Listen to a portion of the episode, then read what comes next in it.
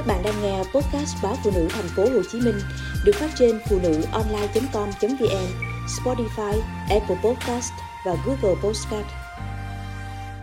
Cẩn trọng với triệu chứng ù tai, thính lực giảm rồi điếc đột ngột.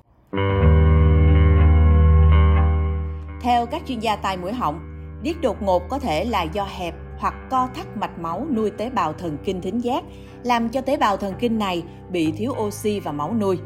Rất nhiều yếu tố có thể ảnh hưởng đến tế bào thần kinh thính giác như bị nhiễm các loại siêu vi trùng trong bệnh quai bị, cúm, rối loạn vi tuần hoàn tai trong, bị các khối u chèn ép, uống rượu, hút thuốc thường xuyên, bị té ngã, ngoái tai gây chấn thương, bị ảnh hưởng của bệnh tiểu đường, tăng huyết áp, nghe nhạc bằng tai phone thường xuyên và trong thời gian dài, tắm để nước vào ống tai, lâu ngày làm ráy tai nở ra, bít kính ống tai ngoài, ngăn cản đường truyền âm thanh đến màng nhĩ, vân vân. Trước đây, bệnh rất hiếm xảy ra hoặc chỉ xảy ra ở người lớn tuổi. Nhưng trong những năm gần đây, kinh tế xã hội ngày càng phát triển, nhiều người trẻ phải làm việc căng thẳng, stress kéo dài hay bị các cú sốc về tình cảm nên có xu hướng mắc bệnh này. Nhiều em chỉ từ 15 đến 16 tuổi, thậm chí trẻ nhỏ từ 5 đến 6 tuổi cũng bị điếc đột ngột.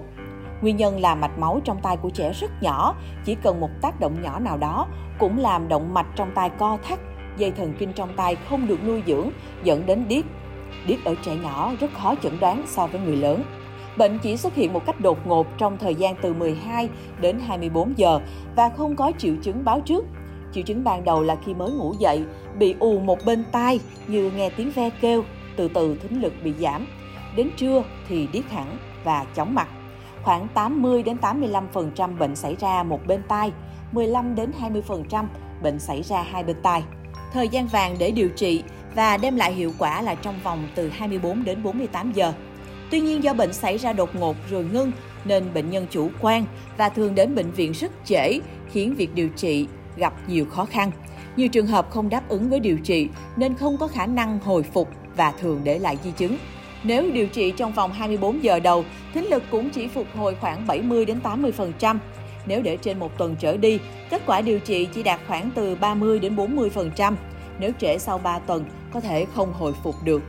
Tức bệnh nhân đã bị điếc.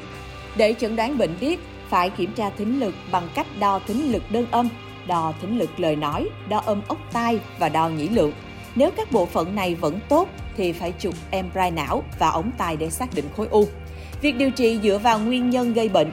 Nếu bị tắc nghẽn mạch máu, sẽ dùng các biện pháp tăng cường lưu thông máu đến vùng tai, giãn mạch, dùng thuốc tăng cường oxy đến ốc tai, thở oxy cao áp.